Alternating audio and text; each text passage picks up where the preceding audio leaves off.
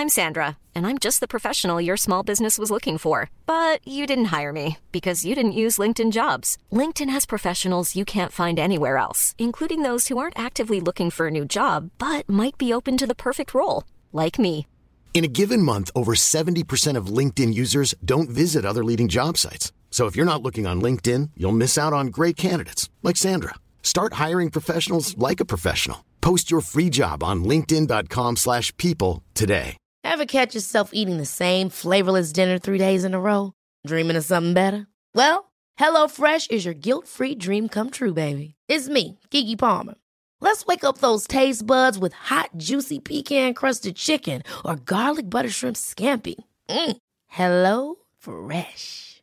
Stop dreaming of all the delicious possibilities and dig in at HelloFresh.com. Let's get this dinner party started. Hey, Dave. Yeah, Randy. Since we founded Bombas, we've always said our socks, underwear, and t shirts are super soft. Any new ideas? Maybe sublimely soft. Or disgustingly cozy? Wait, what? I got it. Bombas. Absurdly comfortable essentials for yourself And for those facing homelessness. because one purchased equals one donated. Wow, did we just write an ad? Yes. Bombas. Big comfort for everyone. Go to bombas.com slash ACAST and use code ACAST for 20% off your first purchase.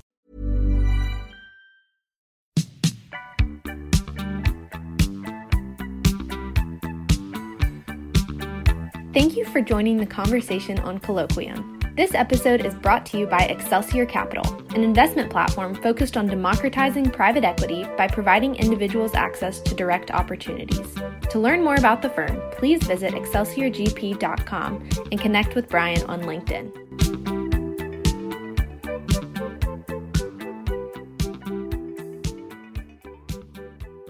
Good morning, everybody. Thank you for joining us. I'll give folks a minute or so to come into the room. My name is Brian Adams. I'm the founder and principal of Excelsior Capital. We are a private equity commercial real estate firm based in Nashville, Tennessee. We offer direct co investment opportunities to individuals, family offices, multifamily offices, and RIAs on a deal by deal basis.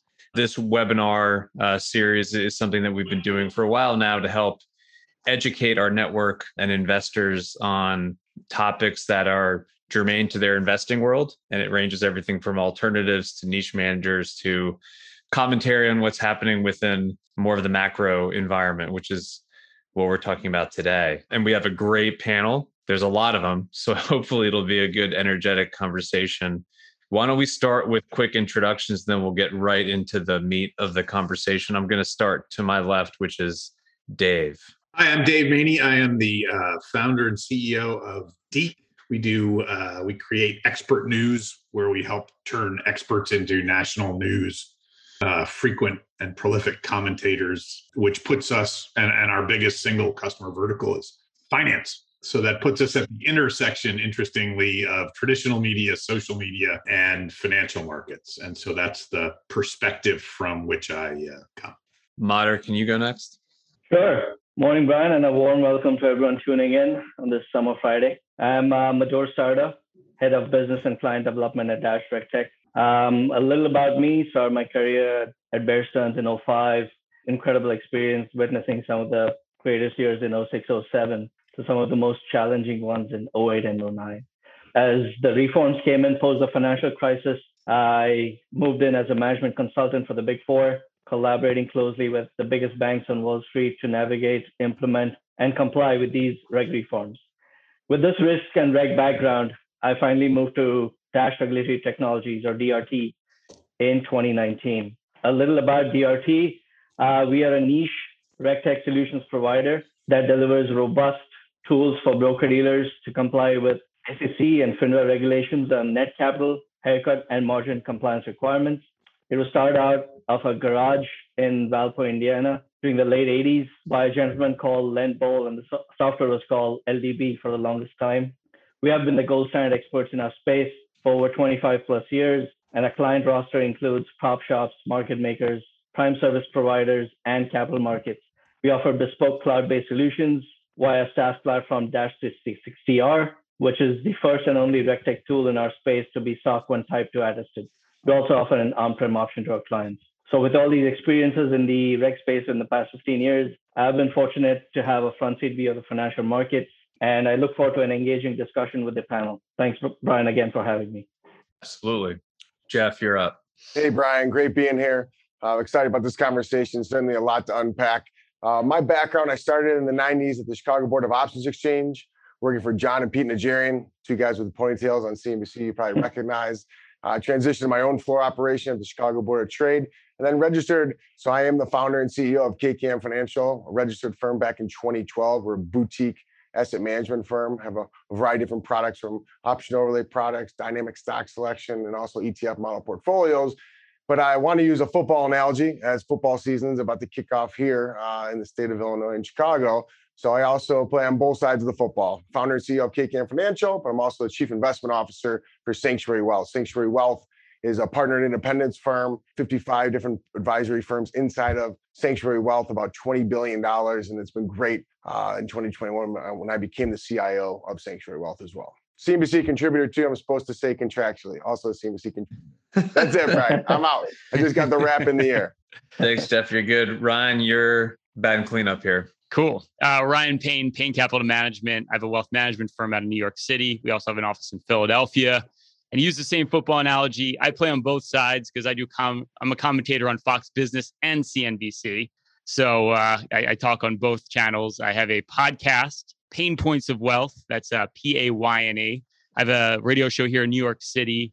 So uh, pretty prolific in terms of just uh, always coming up with lots of content and thinking about the financial markets. So an honor to be here and excited for the conversation today. Awesome. Well, thank you all for joining us. I think it's going to be a lot of fun. Let, let's get right into it. Could somebody define what a meme stock is? And is that definition changing? Ryan, since you went last, I'm going to start with you.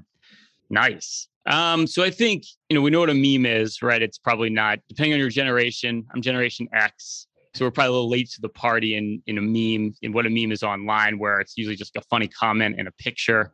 A lot of times these go viral. Well, you know, we've seen this with certain stocks over the course of the last year. Now, it's interesting because all this has transpired since we had the pandemic. Uh, when we had the pandemic, up into the pandemic, the last decade in stocks in general, it was a very underparticipated stock market, which is kind of interesting. You know, people were not that interested in the stock market for like a good decade. And I think the great financial crisis had a lot to do with that. However, once we had the lockdown, had the pandemic, and all of a sudden the government bestowed, you know, trillions of dollars on the economy, all of a sudden you had a lot of people at home with stimulus checks. They had money to spend. They couldn't go out and gamble. And all of a sudden, you know, you had all these Reddit chats start to form where you know you had literally smaller investors colluding together uh, to buy different stocks. You may have heard of GameStop, AMC, uh, Robinhood being another one, and essentially leveraging up these stocks and colluding together to pump these stocks. And they've made massive moves in the market. And we've seen a lot of hedge funds and big money that may have been betting against some of these stocks actually lose their shirt. So it's just been this like phenomenon that we've seen since the pandemic and it's still going on and you're seeing smaller investors move markets which is something that we really haven't seen before it's usually run by big institutional money hedge funds and a lot would say that you know we're kind of like getting a taste of their own medicine with these smaller investors being able to to invest together in groups in concert and really move different stocks and a lot of the big ones again like AMC and GameStop have been Ryan, like let me mind. jump in there because I think you're absolutely right. I think it's been phenomenal for finance to see all these younger investors come into the marketplace. Uh, but I wouldn't say small investors actually moving the marketplace. Those small investors, there's 200 million Reddit users. So when they get herded up and they have the ability to really focus, and as you know, Brian, they've been really focused on that short interest. You know, at the beginning of the year, there were like 45 companies that had short interest of more than 30%. Now it's in the teens, about 18 companies. So they're really trying to identify where these hedge funds are short and really try to blow out those positions. And we've seen as we trade markets on you know day-to-day market-to-market calls, some of those margin calls have really moved higher. Now, some of these smaller investors, certainly they've been you know caught a little bit off sides when they were buying GameStop above $400 for that Pico second. But nonetheless, it has been a phenomenon. I embrace it. Uh, this is a great way for people to come in. If you rewind, you know, 100 years ago when I started in the business, I was able to go down to the floor of the Chicago Board and Options Exchange. That opportunity doesn't exist. So Reddit kind of is that conduit for a lot of these young traders to come into the marketplace. Yeah, let me, yeah, Madhur, go ahead. Yeah. Yeah, yeah. I, I, I think between Ryan and Jeff, we, we covered a, lot of stuff that's happening in, in, in the markets. I just want to kind of take a step back and tell our uh, viewers how, how this phenomenon started a little bit, right? So, so this whole the, the meme craze actually, if you look back, the, the term called stonks came in in 2017 via a Facebook meme, and it was a purposeful misspelling, right? A long throwaway joke among market obsessives and meme lords that became ubiquitous with the entire world of media, finance, politics, and internet. And the, all of this kind of massively intersected earlier this year in January when the, the GameStop saga happened. So it was a larger story about finance, technology, and like a social trading revolution where people are following, there's a herd mentality. People are following some of the Reddit followers into the market and just piling up on those trades, right? Uh, and so it's a very interesting kind of background here. And, Stonks actually, the, the image, if nobody's seen it, you look it up. It's the image of a generic business dude, right? With a 3D head and just a ticker of a giant arrow pointing up with a suggestion of an empty head overconfidence, saying, you know what, you, it's a it's a dumb joke about just invest the money and it's just going to go up. So that's kind of in 2017, and then 2019, Elon Musk kind of brought this to the fore by saying it's a strong tip of the day and so on. So we've seen that kind of uh, take a notch higher to the last three four years, and this with the pandemic, it got a massive boost with so many more eyeballs as the as Brian and uh, Ryan and Jeff mentioned and so many people with the trading apps, commission-free apps. It's like the gamification of the entire trading platforms. That's kind of got this whole momentum of the meme stocks into flow in the last six months or so. So Ryan, you made a mention, you used a term in your statement of collusion. Do you think this is actually collusion in practice and will regulatory authorities crack down on this? That's a good question. Now, I mean, first off, hedge funds been doing it for years, right? Now there's been a lot of collusion among hedge funds where they would all get in on a trade, and it's probably worked very, very successfully for a very long period of time, and it's always been legal. Now I wonder though, because it is the little guy investor, and to Jeff's point, right, we're talking about a little guy, a lot of little guys together. In fact, you know, I've seen stats like a hundred million, probably small investors colluding together, like it's just like astronomical numbers. Now to put that in perspective, back in 99 2000 we had like kind of the same type of thing. You had a lot of lawyers and doctors quitting their day jobs to trade. And it was this big phenomenon back when we had like really internet trading. That was like the first, I guess, amalgamation of that. But the, the interesting thing about that, that was like 10,000 people. So when you're talking about this many people, like 100 million people, you know, quote unquote, colluding together, I mean, at the end of the day, it is legal. I don't think there's anything illegal about it, but you never know what the regulators, they like to protect the hedge funds not necessarily the little guys. So I think it's gonna be interesting how that plays out. And the SEC is looking into a lot of these chats um, and what's actually going on there. But at the end of the day, the other thing I always question is, well, who's smarter, these hedge fund managers or these individual traders that are colluding together? You know, we have a joke about hedge fund managers and people in the financial world. It's ordinary people thinking they can do extraordinary things. And a lot of them have gotten caught, you know, short on the wrong side of these trades where they've shorted these stocks or bet against them and then banned these smaller traders acting together have basically, you know, helped them lose billions of dollars. So it's a fascinating thing to watch and also questions like how smart are these hedge fund managers anyway? Oh, let me jump in real quick, Brian, because I think that's just a sensational thing. You talk about the word extraordinary, and we've all traded a lot of different markets. We've seen, you know, all the different bubbles. We've seen the Great Recession. We've seen the flash crash. I, have been through a lot, and you have gray hairs to prove it. But the interesting the thing, scars. That's right. But the interesting thing here, right, is that you look at GameStop. The 52 week range in GameStop is $5 up to $483. Like this is Uh, whatever extraordinary times a thousand is, that's where we're at. So when you see a, a, stock like GameStop, we have to really strip out the fact this is trading versus investing. And the trading, the volatility, I've always been attracted to trading volatility. So this has been sensational. But think about it fundamentally. GameStop has lost money every year from 2014, 15, 16, all the way up to 2019. they haven't had a winning year since 2013. And now GameStop's up about 989%. It's even more amplified with AMC up about 2,000% year to date. So I think it's really important the takeaway today that these are short term. we're talking minutes, if not sometimes seconds, to get in and out of this. And that's why it's been so attractive as people stay at home with COVID 19. They're having the ability to take some of their stimulus checks and trade it around. And thus far, it's been really profitable. We have not seen any true blow up or any true um, crash unless you were obviously buying GameStop above $400. I wanted to, I wanted to listen a little bit. Uh, yeah, Dave, I want to get you in the mix here. I'm less of a uh, I'm less of I, I am not a market strategist guy. I am much more steeped kind of um, the, the news media and and social media and the effects of changes in those things on society in and, and the economy in a lot of different ways. That's really my wheelhouse. And, and what's interesting, as in so many things, th- this is what's going on with this meme stock um, movement or phenomenon or whatever we want to call it is remarkably you know it, it is history repeating itself in in very many ways like the, the, yeah. the history by the way i would make one book recommendation for anybody who's really interested in what's happening in, in, in, the audience and my guess is these guys either know the stories or or have read the book but there's a book called uh, Devil Take the Hindmost, a history of financial speculation, written by a guy named Chancellor, probably 25 years ago. And uh, it is it, it is exactly what it sounds like. It is a recounting of uh, speculative financial mania since the Roman Empire, and looking at, in effect, what what powered them. And there's a set of circumstances that keep coming up every time.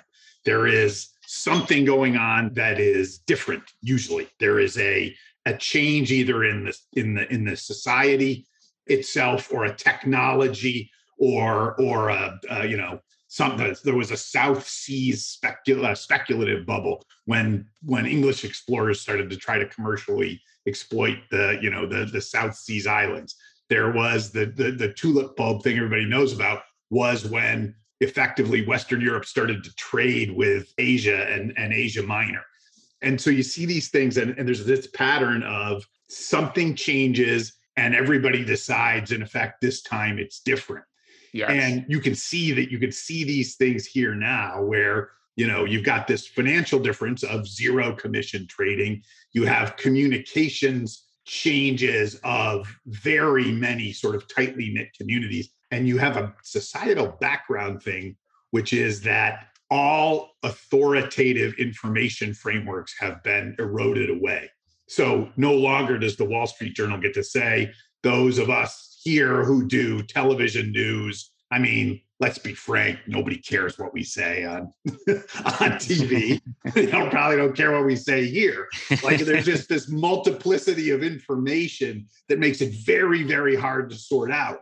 And so into that wades these, you know, flashy influencers and and smartass redditors and and and and suddenly, you know, there's just an an an explosive speculative bubble. I suspect, you know, not all speculative bubbles end with gigantic economic pain, but they almost always end in significant pain for the speculators.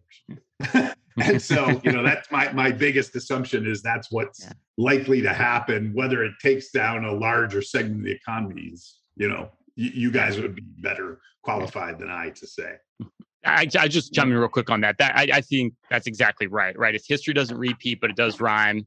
We all know the Mark Twain quote and I think that's when we look at these things. And I don't know if I can speak for everybody here, but we, I always look at it as like, what can we look at this new speculative bubble? Like, what in the past is analogous of what's happening right now?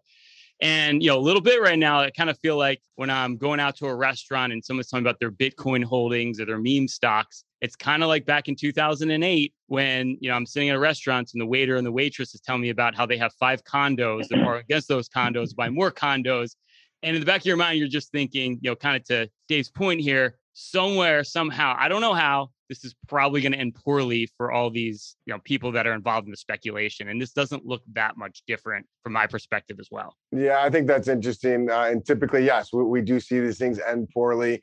But the overarching theme I kind of go back to here is that, yes, there's going to be some some bad situations of people overinvested. There's no diversification. People are all in. If it's crypto, if it's GameStop, if it's AMC. But the fact that we're even having this conversation that this whole new next generation. I mean, if you look at look at you know, uh, I know AMC. The last time they actually made money you know, it was 2016. You know, some of those Reddit mm-hmm. traders weren't even born in 2016. But the bigger picture and the win here, I think, is that we have new people coming in. In this type of anticipation, you know, they haven't really unpacked the fact that Robinhood, you know, free trades, commission free. Well, they're getting paid for their order flow. 75% of the revenue coming into Hood is for order flow. The SEC has to address that at some point. So I, mm. think as we're kind of moving here, it is a big win that people are coming in, but there's still a lot of evolution in this space, even though it's 2021. Yeah.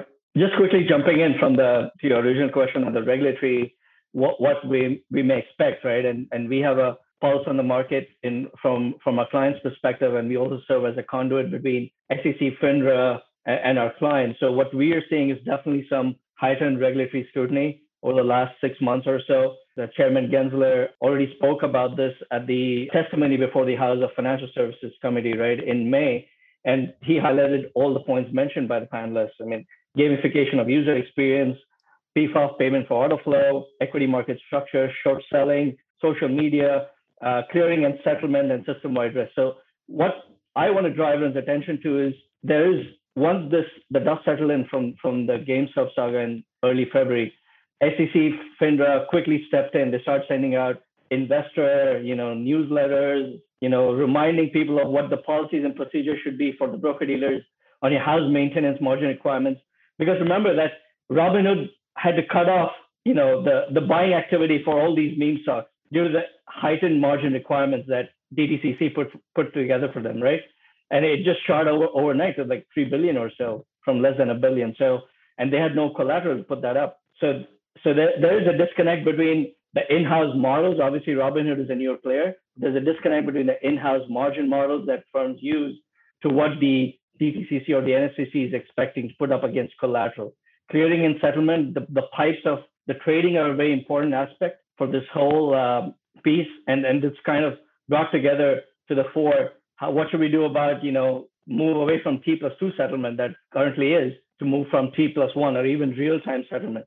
So that the money doesn't get clogged up in the system and there's ample liquidity and people are not stopped from trading. So there's obviously a lot of moves by SEC FINRA. There's investigations going on. You know, with the Archegos collapse, that was one casualty, Jeff, from this whole piece, right? In in late March, April, when Archegos collapsed, and there's a whole, uh, you know, this was concentration risk. It was not the again, Viacom, CBS, all these guys got caught in the meme stock mania as well. And then Archegos was caught on the wrong side of it with the extreme leverage it took into place with total return swaps using like six different prime brokers. With a 10, 20 billion in liquidity, it went up to 100 billion and then it all went bust. So Melvin Capital was one play. I mean, they got lucky with Citadel and uh, Point 72 asset management stepping in and saving their behinds when, when all this happened. But essentially, that worked out pretty well for them on that, their IPO, right? Exactly, exactly. So so yeah, there's a lot of ongoing investigations. We'll definitely see something in Q3, Q4 from the regulators on this subject. We know, uh, you know, they are going to address some some facets of this which are not covered or strengthened, or even bring out new rules. But at this point, all I would say is that you know we have such faith in Congress in Washington D.C. that's so functional. You're absolutely right. We're going to have a solution in Q3. Jeff, you know that is a, did a great that, job that uh, a, catching the Madoff scheme. that is an interesting. The government thing is an interesting problem because that that too is that you know one of the things that I sense is that there is first of all w- w- with response to what Madhur was talking about that the, the nature of financial regulation is of course uh, you know, closing the barn door after the horse is gone. Like, the, yes. because in fact, there's always a new game, you know, a, a, a new, new muscle that they've got to chase after. What's interesting, I think, we're at this point right now where uh, and and and you could you could look at the rise of of cryptocurrencies as as part of this thing. But in effect every authority source maybe most centrally and critically the government or world it's not just the US government it's it's every government around the world is is in effect being proven ineffective like impotent. They can't get things done. They can't they, and it's not one place right? It's like ooh, look what a great job Australia's done at at, at keeping COVID in check, and then it's uh oh, you know, shutdown after shutdown after shutdown, and and that that notion has rotated around the world of these guys really know what they're doing, and it's like, oh wait, they're idiots, and and and I think that is the nature of an information flooded world that we now live in is the, the idea of central authority is very very hard to maintain and so think about that in this context of you know trying to where before regulation was sticking your fingers in a pretty limited numbers of holes in the dam. Now this is like oh my god i mean this is like uh you know space invaders times you know on on some kind of wild steroids. And, and dave dave you're absolutely right. you hit the nail on the head and that's the win in the say, sale of defi decentralized finance. But that's a whole other show. Brian can have us back on talking about. But right here, right now, you know, one of my favorites quote quotes from Coach Holtz when I played for him back in the 90s. The acronym he liked to use was WIN. And what's important now? What's important now is that we are going to continue to see volatility. We're going to see dislocation in the market. And that's a great trading opportunity. You have to be careful. You have to use stops. But from a trader's perspective, a true trader's perspective, this is historic. I don't know who said historic earlier, but this is absolutely historic. And I know we have historic moments every couple, you know, five, six, seven years, but this really is historic when you actually look at the nuts and bolts and the fundamentals of the stocks, the way they're traded. Yeah. Well, Jeff, you know, just to that point, it's always good to remember too that day traders eventually after two years 80 90% lose money right?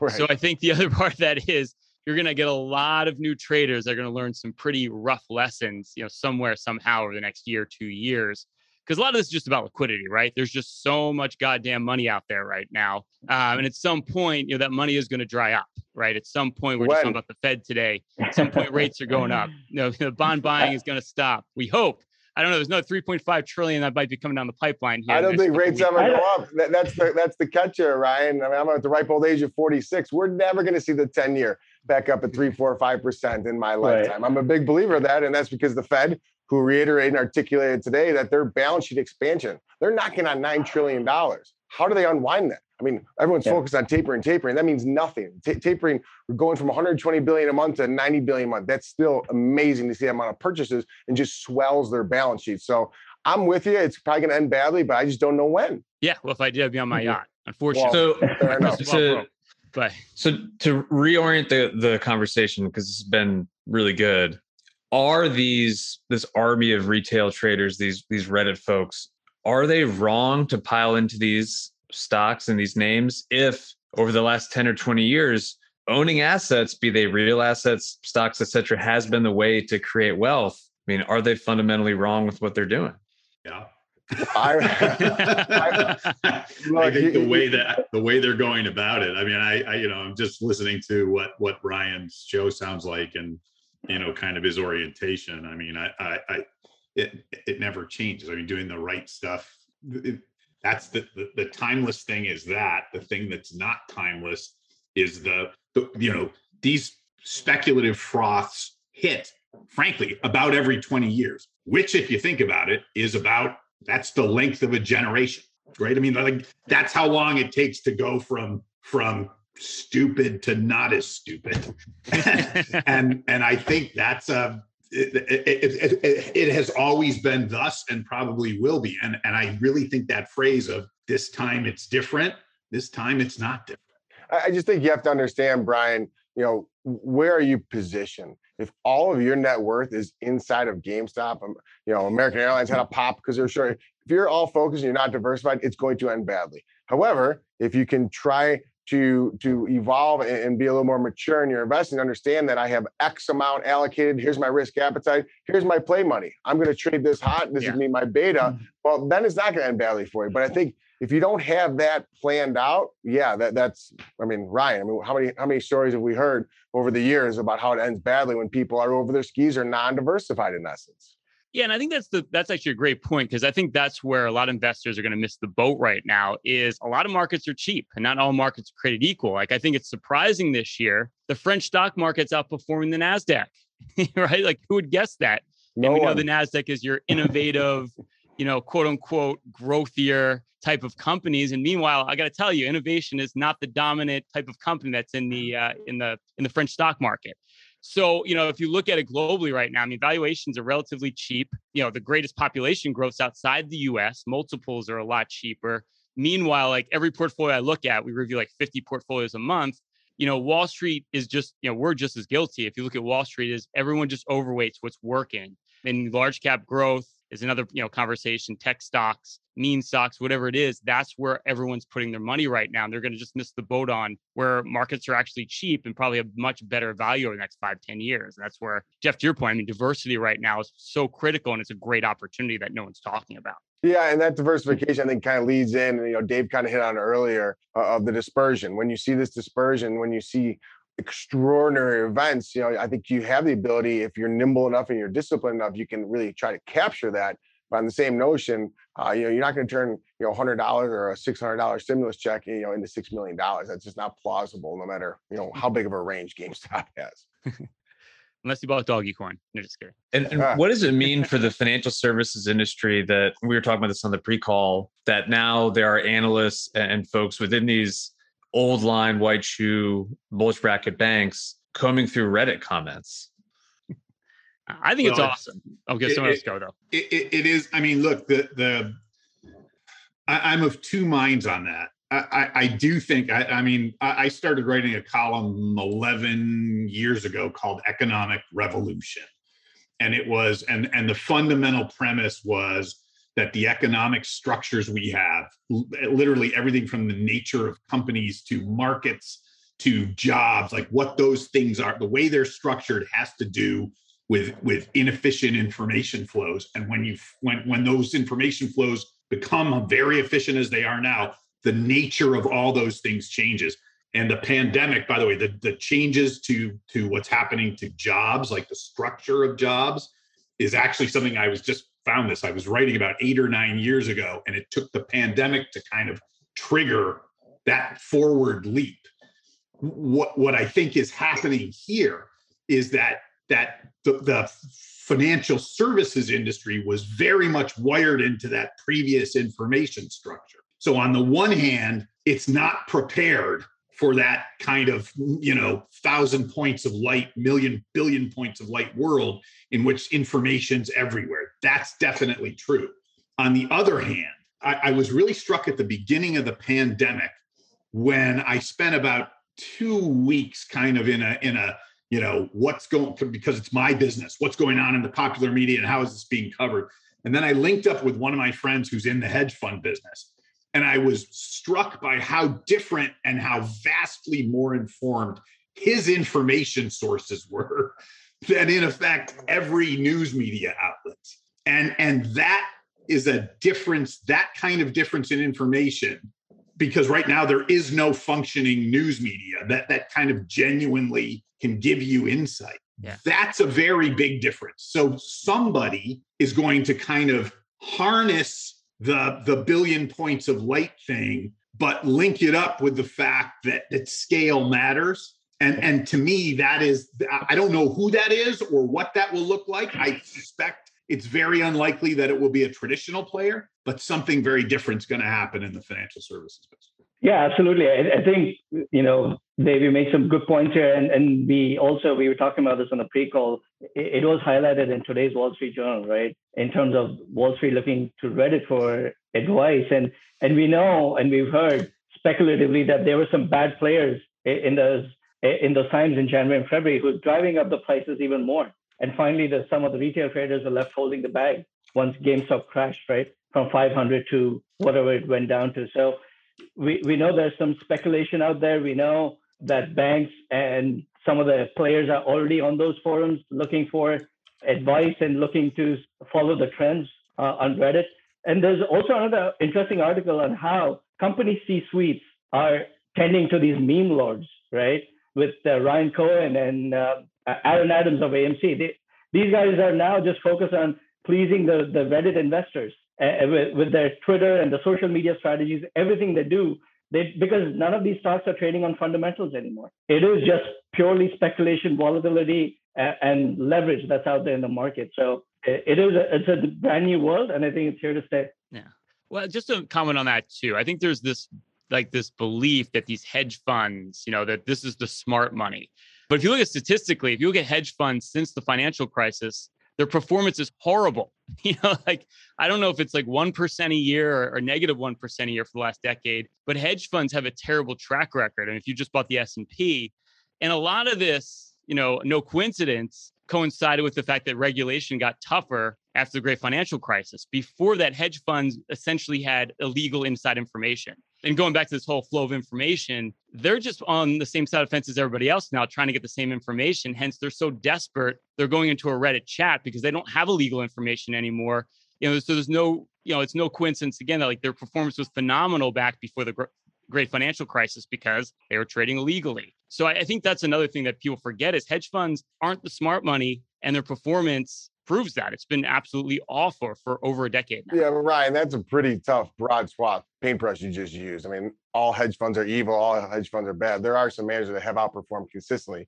Mario Gabelli is one of these guys. Look at his track record going back to the 80s. He's provided alpha for a lot of investors, including my grandpa who invested in his fund, you know, back in the 80s. So I'm with you and there are some bad apples out there, but I can't I can't agree with you that the whole card is all bad characters. Well, if, I, if, outliers. I, I'm, if, I'm I might, if I might throw light on what the, the, the difference, what I was talking about was not a difference in intelligence, broadly speaking. I was, uh, uh as in the intelligence of the managers, but instead of the quality of the information they get. If gotcha. and I will say this, Ryan, and this is something that if I know one thing, it's that the the the information that's available broadly speaking if you don't have the a, filter or you don't have some ability to kind of um, deeply process it and and the, and the notion that these meme investors are doing that like oh, not the case. T- take a look at that piece for that that I, I put it in the chat the one uh, Madhur was referring to the one we were talking about on the pre-chat. It's in today's Wall Street Journal. There's a there's a, a line in there or there's a line in the subheadline that says essentially that that everything's cool as long as these influencers don't say anything against meme stocks because then they would lose their popularity.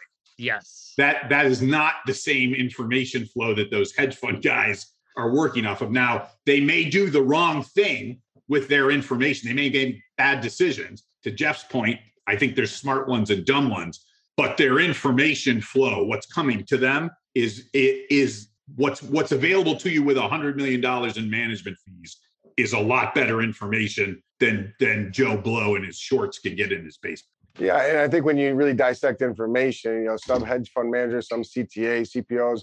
I mean, a long time ago they used to look at balance sheets. A long time ago they used to visit the manufacturer. A long time ago we used to talk to management. Now everything is you know influenced and, and that's the world we live in. So I think that's been a challenge, you know, as a long-term investor as well as a short-term trader to kind of measure, you know, what is coming out short-term, what's actually real. And then at the end of the day, you know, when you talk about a, a company like GameStop, right? You know, I mean, they were blockbuster video prior to the meme stocks keeping them inflated. Now above two hundred dollars, if you were short, you got carried out in body bag. So I, I, respect the influencers. I respect Reddit. I think it's great that people are getting trading, but I think we have to revert at some point. I don't know what that catalyst is that brings us back to, to reversion of actual investing on value and growth and the typical metrics that we've been using for years. They ever take the punch bowl away, which sounds like they might not. Well, uh, based on where you're standing. Um, right. No, but I think I think very analogous again, going back to history. I mean, we, we saw what happened during the dot com bubble. We saw how that burst.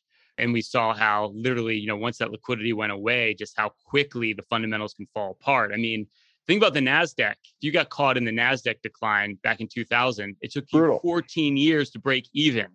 So, yeah, I think this is a place where you can actually be early and get out as well. So, you know, waiting for the party to stop or the music to stop. I mean, again, 14 years to break even again. Who knows? You know, if this does implode, presumably at some point, like how long will investors, you know, how long will it take for all these markets to actually regain where they were again? So I think it is a good time now to be proactive while the wind's at your back and start thinking about again going back to that diversification conversation like it's probably a good time to start taking chips off the table and start moving your money away from where all the speculation is so if we all kind of agree that the fed is partially responsible for this by just pumping liquidity into the marketplace and and Madhur, I want to hear from you specifically to begin. Is it really the place of the SEC and FINRA to to try to regulate this burgeoning, you know, market participation group? Yeah, yeah. So, I mean, that's a great question. So, anytime speculations happen, anytime uh, a cry, let me give you a small anecdote, right, before I, I, get into it. You look back at the financial crisis. I was a Bear, so I first sense, you know, the the the highs, and, and then how the leverage was taken up with these complex financial instruments, CDOs, CLOs, CDO squares. I mean, it was insane what was being sold to clients because we were marking it from the pricing side, and you know, the leverage was 30x or something. So everything then just came tumbling down when you're on the wrong side of it, right? With only a 20 billion market cap that Bear had, 80 plus years of profitable profitability, one of the top Wall Street banks who never had a bad year, and they just went bust, right? So you think about how this kind of bubbles up and the reforms that came after uh, the Dodd-Frank regulations and so on, and, and all the banks had to comply. And, and now we're saying we're seeing a similar speculation, right? It, it's not as massive in size; it's very small, so the response is more tactical. Uh, it, it won't be more broad based. As other folks mentioned, it's not going to be so much on scrutinizing, you know, the, the Reddit players, but but the boards itself. Is there any are there any bad apples or so? They're combing through trillions and trillions of data points, right, on the forums, and that'll take a while. But what SEC and FINRA can do is make sure you know the the broker dealers or the clearing houses, everybody has their house in order. There are regulations set in place. They will look for what what happened? Why did the liquidity stop during that that craziness? Uh, are are the models uh, right? Are they in place? There's also with the Archegos collapse, there's concentration risk back in focus, and and OCC, you know, is talking about getting that back into uh, the TIMS model, which is a theoretical margin system, right?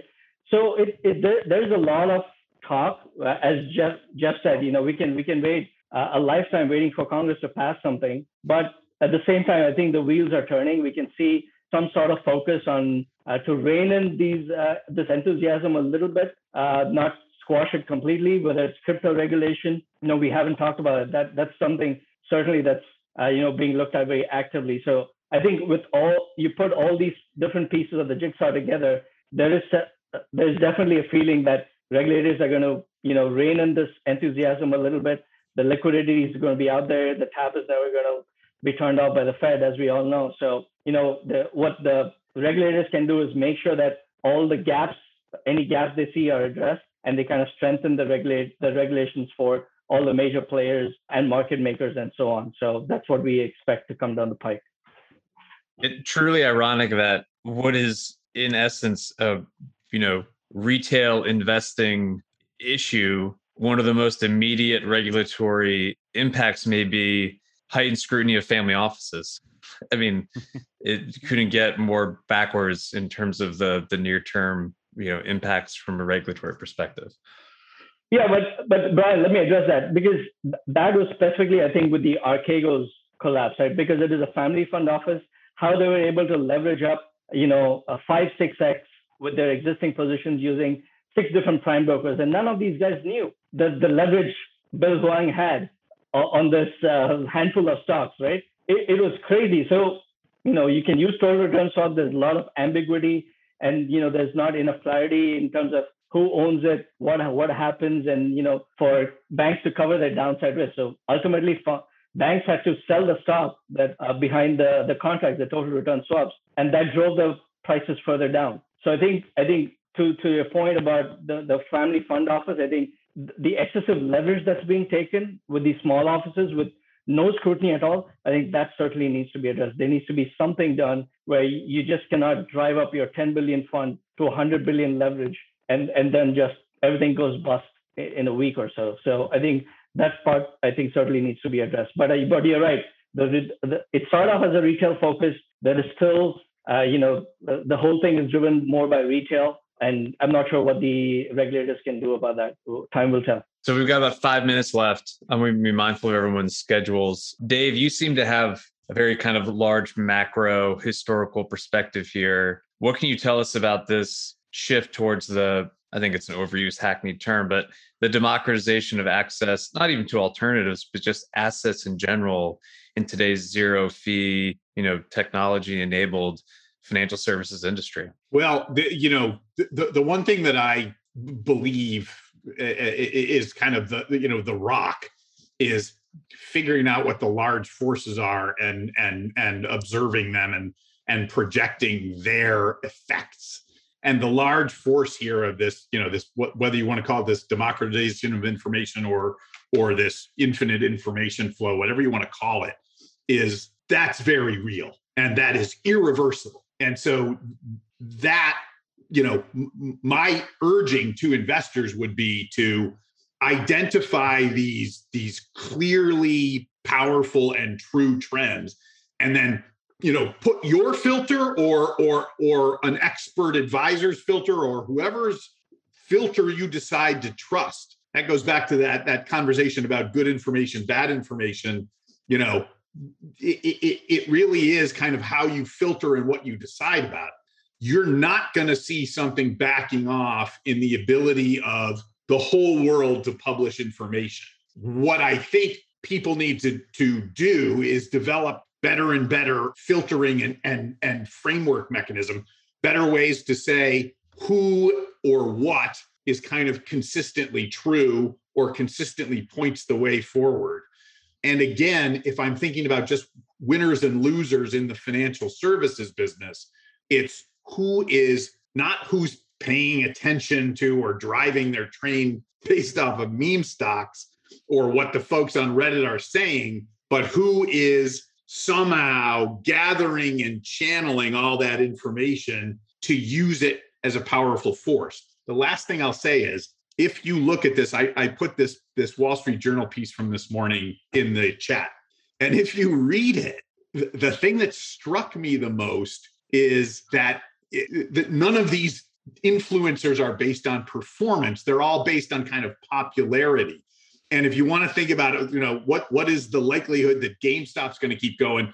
I mean, think about it. That's the equivalent of the ALS ice bucket challenge or, you know, do the Harlem shake. I mean, those are memes, right? And they're gone except as kind of, you know, brief flickers in our in our collective memory. So we should all be aware uh, individual memes may rise and fall, but there's there's not real value behind the madness of the crowd. Ryan, you look like you want to say something. I just love everything Dave says. I feel it in my bones, man. No, I'll just say, you know, look, I mean, there, there's a an old quote that stock speculation's as old as the hills. And I'm kind of paraphrasing. There's nothing new on Wall Street. And that was by Jesse Livermore, who was a famous trader from the 1920s.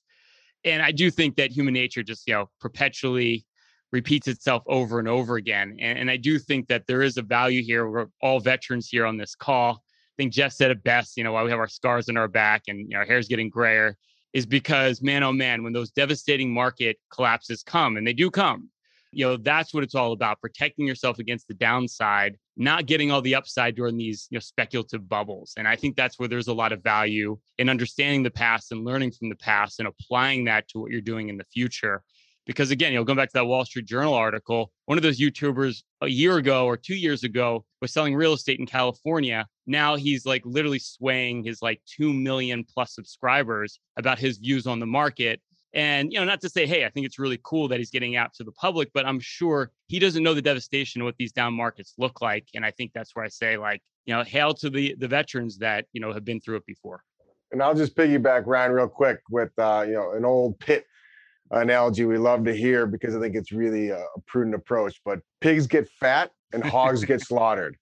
You know, I've heard it a thousand times in my career, and it's the absolute truth. So if you have dedicated to trade some of these meme stocks, understand what your loss, understand what your downside is. Just like when Ryan goes to Vegas, he only brings uh, one suitcase full of cash, and that suitcase, if it doesn't come back, he understands. But it's defining that what you're about to lose. So pigs get fat, hogs get slaughtered. Nice. Well, I want to thank everyone for joining us today awesome panel. I usually will do like how to get in touch with people, but there's too many of you guys. So we're just going to include it on the show notes. You each produce incredible content and doing great things. And so, you know, I want to thank you for taking the time on a summer Friday to join us here.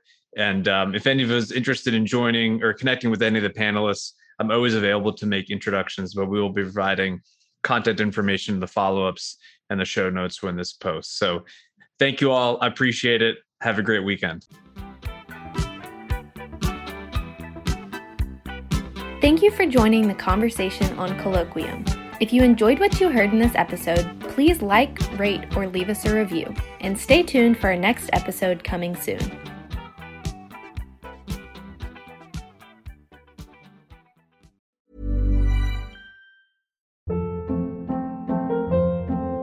Hold up. What was that? Boring. No flavor. That was as bad as those leftovers you ate all week. Keke Palmer here, and it's time to say hello to something fresh and guilt-free. Hello Fresh. Jazz up dinner with pecan-crusted chicken or garlic butter shrimp scampi. Now that's music to my mouth. Hello Fresh. Let's get this dinner party started. Discover all the delicious possibilities at hellofresh.com.